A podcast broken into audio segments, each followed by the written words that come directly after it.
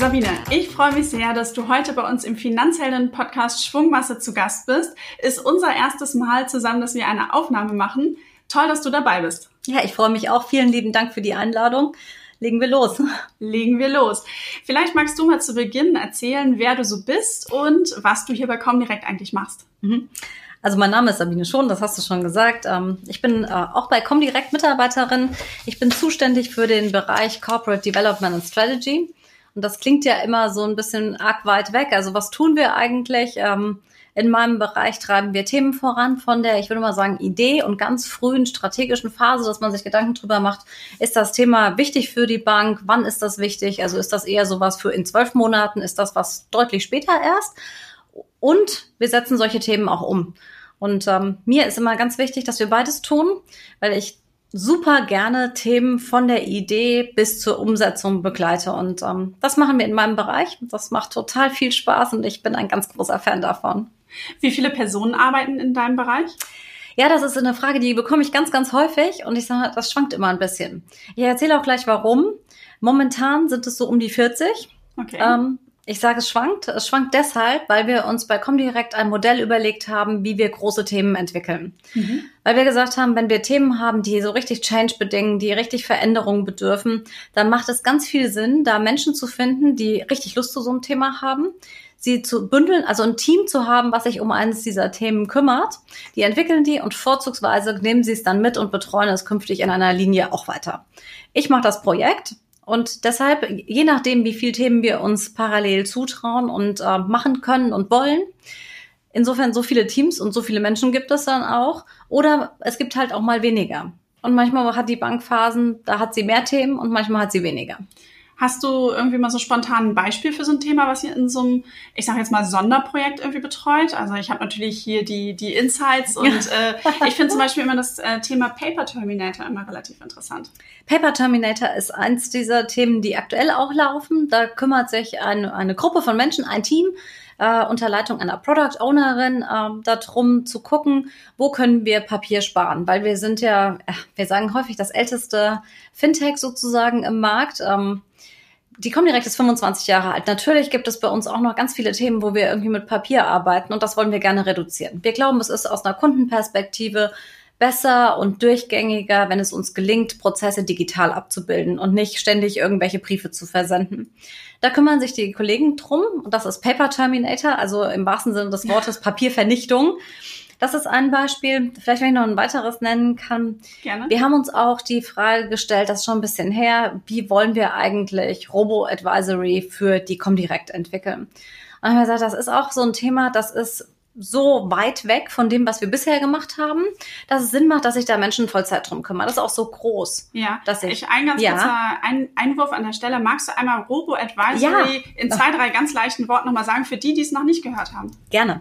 Robo-Advisory ist ähm, die Möglichkeit, Geld zu investieren und dann kümmert sich eine Maschine nach gewissen Vorgaben, die der Anleger macht, darum, dieses Portfolio zu managen. Also da wird der, der Kunde vorher gefragt, sozusagen, wie lange möchtest du anlegen, welche Risiko, äh, welches Risiko traust du dir denn zu nehmen? In, mit anderen Worten, wie viel Schwankung, Kursschwankung hältst du denn aus? Und dann guckt so ein Robo, bei uns ist das so, jede Nacht mhm. sind die Vorgaben, die der Kunde macht, eingehalten. Wenn das gut und fein ist, Haken dran. Und wenn das nicht der Fall ist, dann guckt eben auch die Maschine, was muss ich denn jetzt tun? Also passe ich das Portfolio an und wie passe ich es an? Weil es gibt ja ganz viele Menschen, die wollen investieren, die wissen aber nicht so wirklich wie und die trau- haben auch keine Lust, sich täglich drum zu kümmern. Und das kann ihnen eine Maschine wirklich sehr gut abnehmen und das haben wir entwickelt.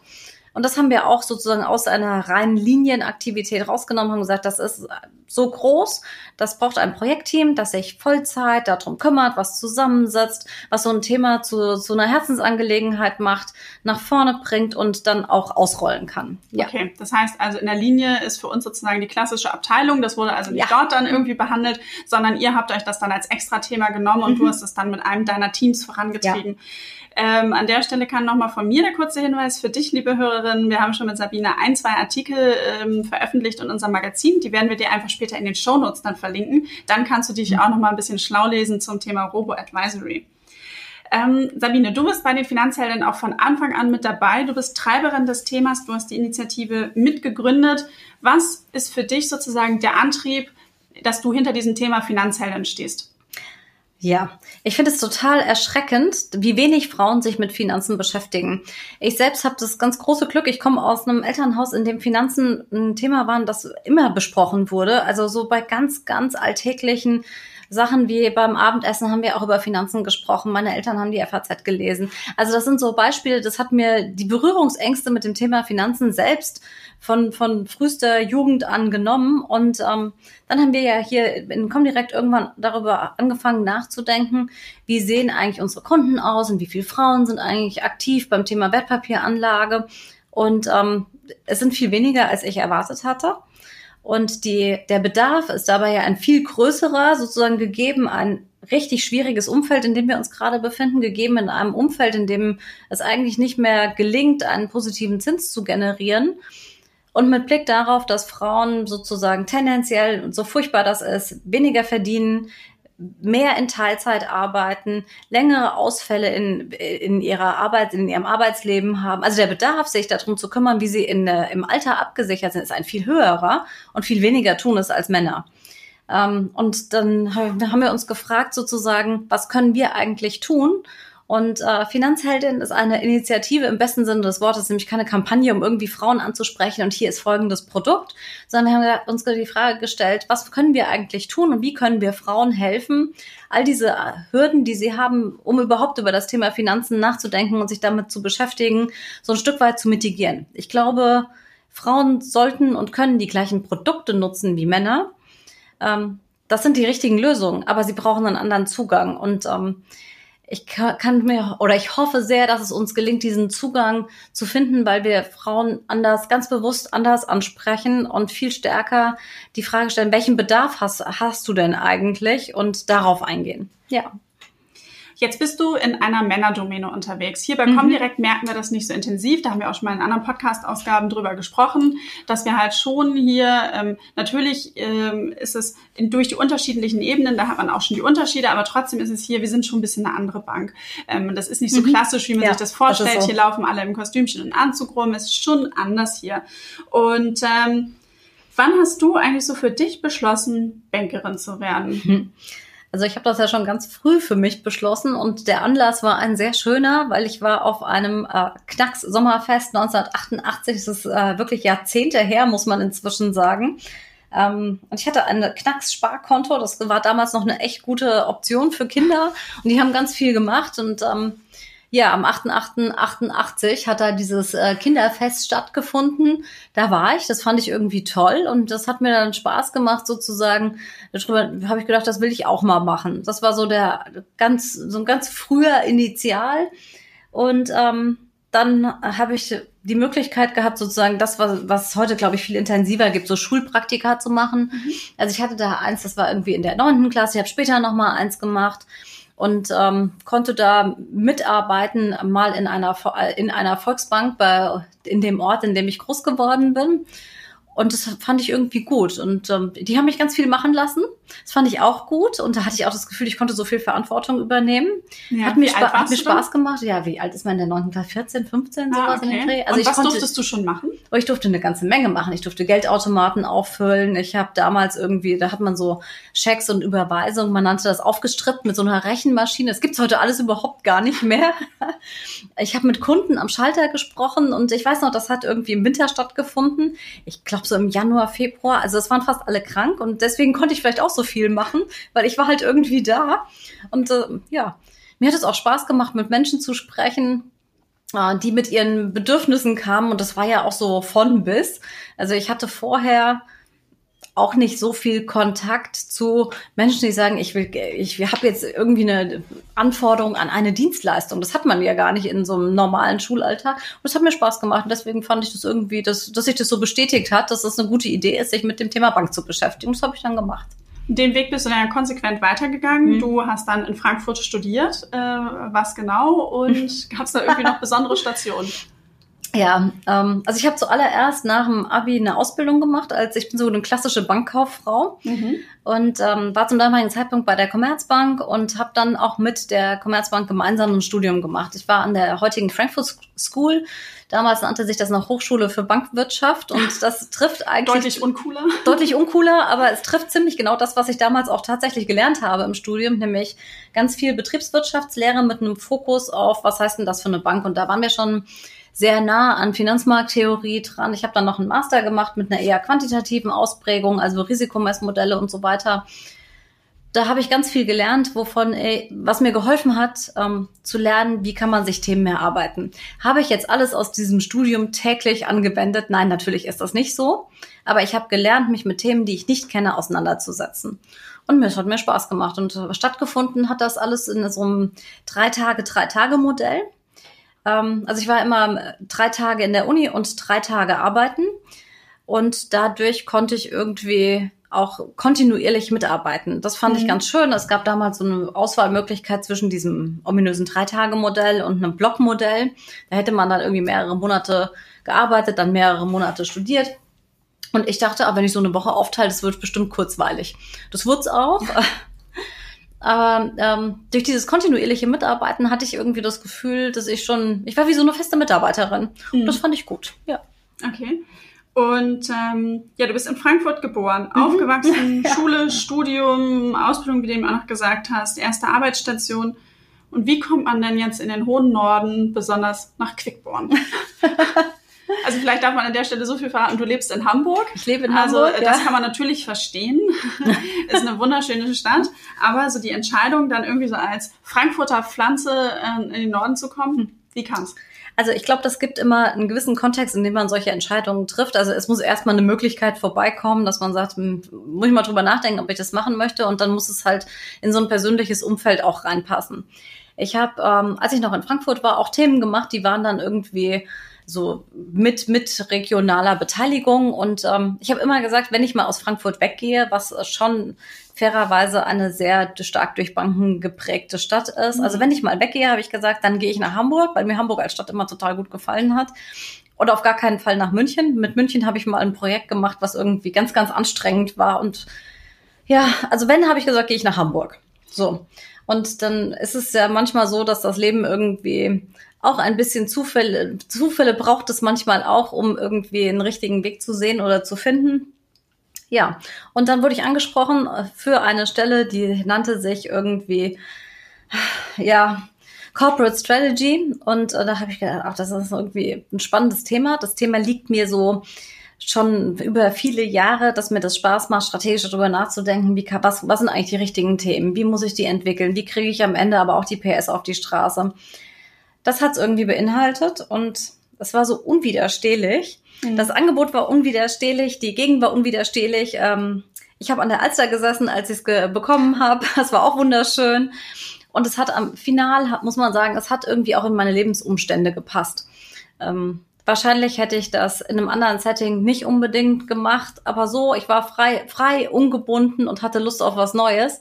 Und dann kam die die Idee, geh doch zur Comdirect. Dann habe ich gedacht, das ist eine coole Bank und die ist ein bisschen anders und hat ein bisschen anderes Modell. Und ich habe für mich auch gedacht, da kann ich auch noch eine Menge lernen. Also ich war vorher im Firmenkundengeschäft.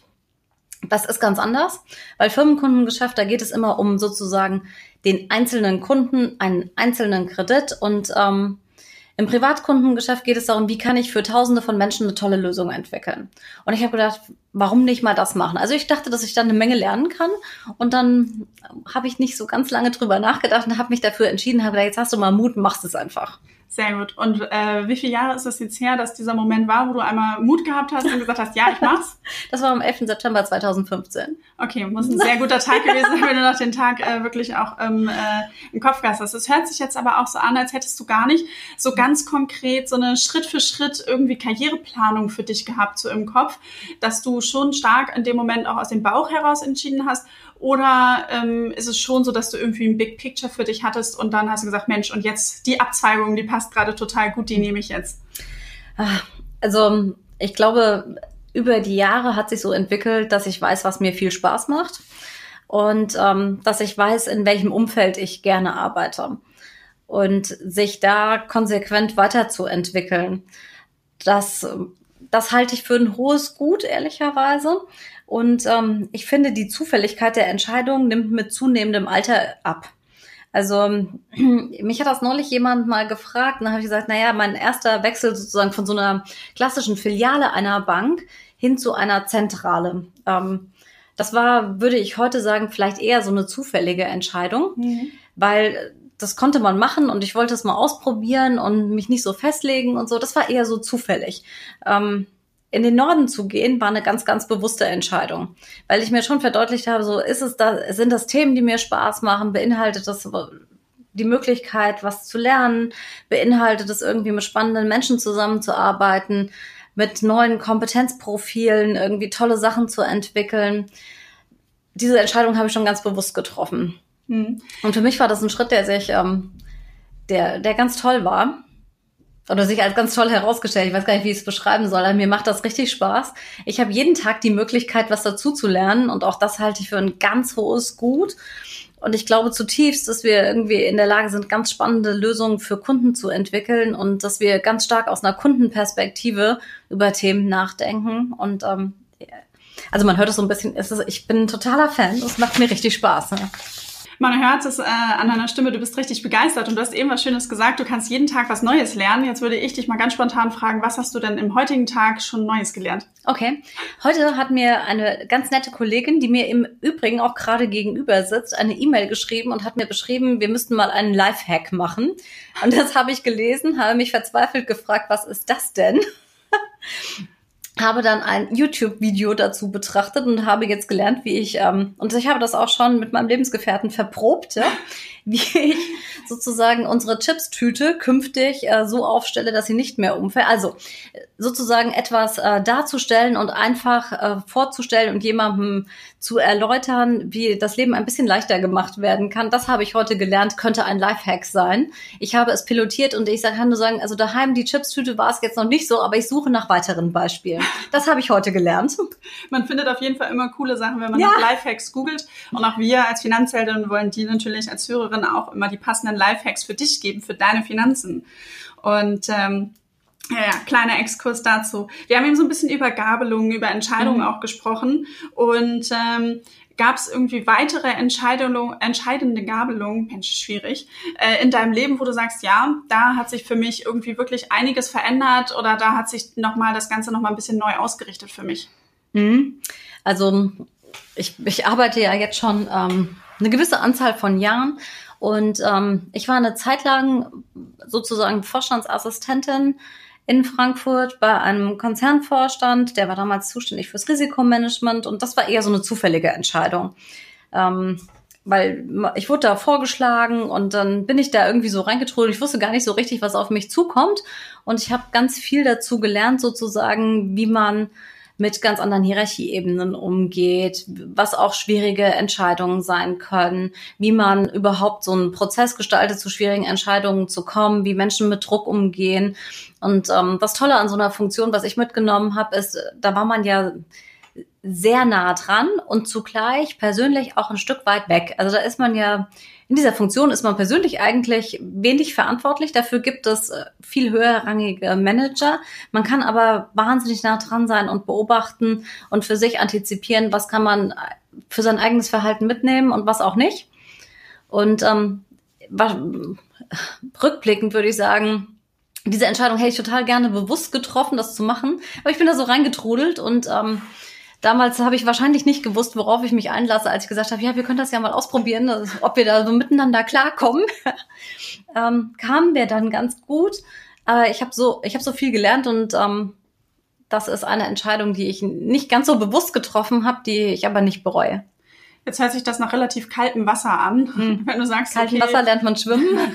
Unbewusste Entscheidung, du hast gesagt, ach, probieren wir das einfach mal aus und in Anführungszeichen so ganz leicht auch so ein bisschen so, äh, ja, blauäugig fast, hm. aber dass du dann gesagt hast, so, nee, ich nehme ich nehm die Challenge an. Man hm. hat eben auch schon gehört, du hast total viele Sachen für dich positiv auch mitgenommen. Hm. Ja. Ähm, was ist so dein Tipp, wenn eine jüngere Kollegin dich jetzt fragen würde, ähm, wie, wie, wie soll sie mit solchen neuen Situationen umgehen soll? Ja, also heute mit der Weisheit des Alters, nicht wahr, würde ich sagen, lehn dich zurück, denk mal drüber nach, was ist, was, was, was bringst du mit? Ähm, was kannst du schon richtig gut und wie kannst du das in so einer Funktion oder in egal welcher Funktion denn gut einbringen? Und was kannst du noch nicht und ähm, wie kannst du dir selbst sozusagen die, dir was zur Seite stellen, um sich da dran zu tasten? Also manchmal ist es ja, dass man sich inhaltlich noch nicht so gut auskennt, aber man kennt sein Umfeld oder man kennt sein Umfeld und ähm, hat andere Herausforderungen. Also sich mal zu überlegen, was bringe ich selbst wirklich an Kompetenzen mit, die mir helfen und auf die ich mich auch zurückziehen kann. Zum Beispiel, wenn ich äh, im Studium habe ich gelernt, äh, wie erarbeitet man sich Themen, die mit, mit denen man vorher irgendwie nichts zu tun hatte. Ich glaube, dass das eine ganz wesentliche Kompetenz ist, gerade in so einer Welt, die sich ja immer schneller verändert, sich auf was Neues einzulassen und sich zu überlegen, wie kann ich das denn für mich so verständlich machen und was braucht's denn, damit ich mich damit komfortabel fühle. Das passt im Übrigen auch zu dem Thema, wenn ich über Geldanlage nachdenke. Wie viel Information, wie viel brauche ich, damit ich mich ähm, gut gerüstet fühle, eine gut, gute Entscheidung zu treffen und mich mit der auch wohlfühle. Und ähm, das würde ich auch je, jeder empfehlen, sozusagen, wenn man über solche Karriereoptionen nachdenkt und sich dann vielleicht auch nochmal die Frage stellen, wer kann mich denn beraten? Mhm. Also gibt es nicht jemanden in meinem Umfeld, mit dem ich sowas mal diskutieren kann und der mir ganz offen und ehrlich sagt, ja, das könnte, könnte gut zu dir passen oder auch nicht und der mit mir vielleicht auch mal so eine Positiv-Negativ-Liste aufschreibt mit all dem, ähm, was ganz, also auf der Habenseite steht, wo man sagen kann, das macht es richtig toll. Mhm. Und was sind eher so Punkte, wo man ein Fragezeichen dran hat, weil wenn man dann in der konkreten Situation ist, kann man das vielleicht auch vor, im Vorfeld erfragen. Wenn man also dieses ähm, kalte Wasser nicht ganz so kalt haben will, dann kann man versuchen, das so ein bisschen aufzuwärmen, indem ja. man einfach mal ganz viele Fragen im Vorfeld stellen kann. Ja, das hast du eben schon gesagt, heutzutage gehst du anders mit Entscheidungen um. Also du bist häufiger, dass du wirklich bewusste Entscheidungen triffst. Hm. Inwiefern merkst du das? Also ich lasse mir heute mehr Zeit mit Entscheidungen, glaube ich, mhm. ähm, weil ich mir selber die Zeit nehme, mich einmal zurückzulehnen und nochmal drüber nachzudenken.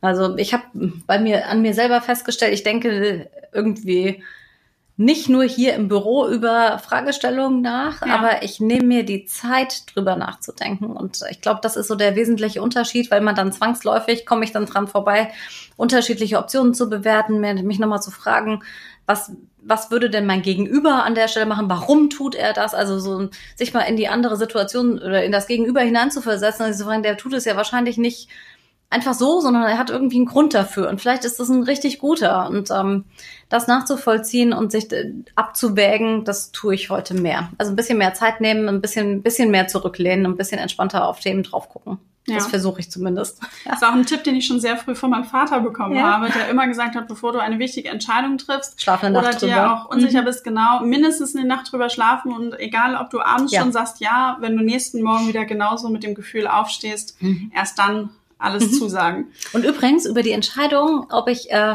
sozusagen nach Quickborn und zur Comdirect gehe, habe ich auch eine Nacht geschlafen. Das heißt also, du hast an der Alster gesessen, hast schon die Zusage bekommen, hast eine Nacht drüber geschlafen und am nächsten Morgen hast du dann Ja gesagt. Ja. Klingt sehr vernünftig auf jeden Fall.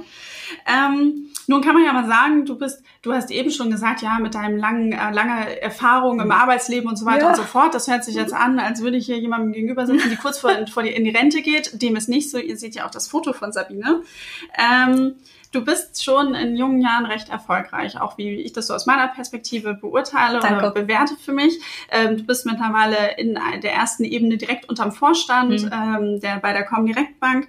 Ähm, jetzt sag ich halt so, ich empfinde dich als erfolgreiche Person. Was bedeutet Erfolg für dich oder erfolgreich zu sein? Das ist aber eine schwierige Frage. Erfolgreich zu sein. Erfolgreich zu sein heißt für mich, oh Gott, also gestalten zu können.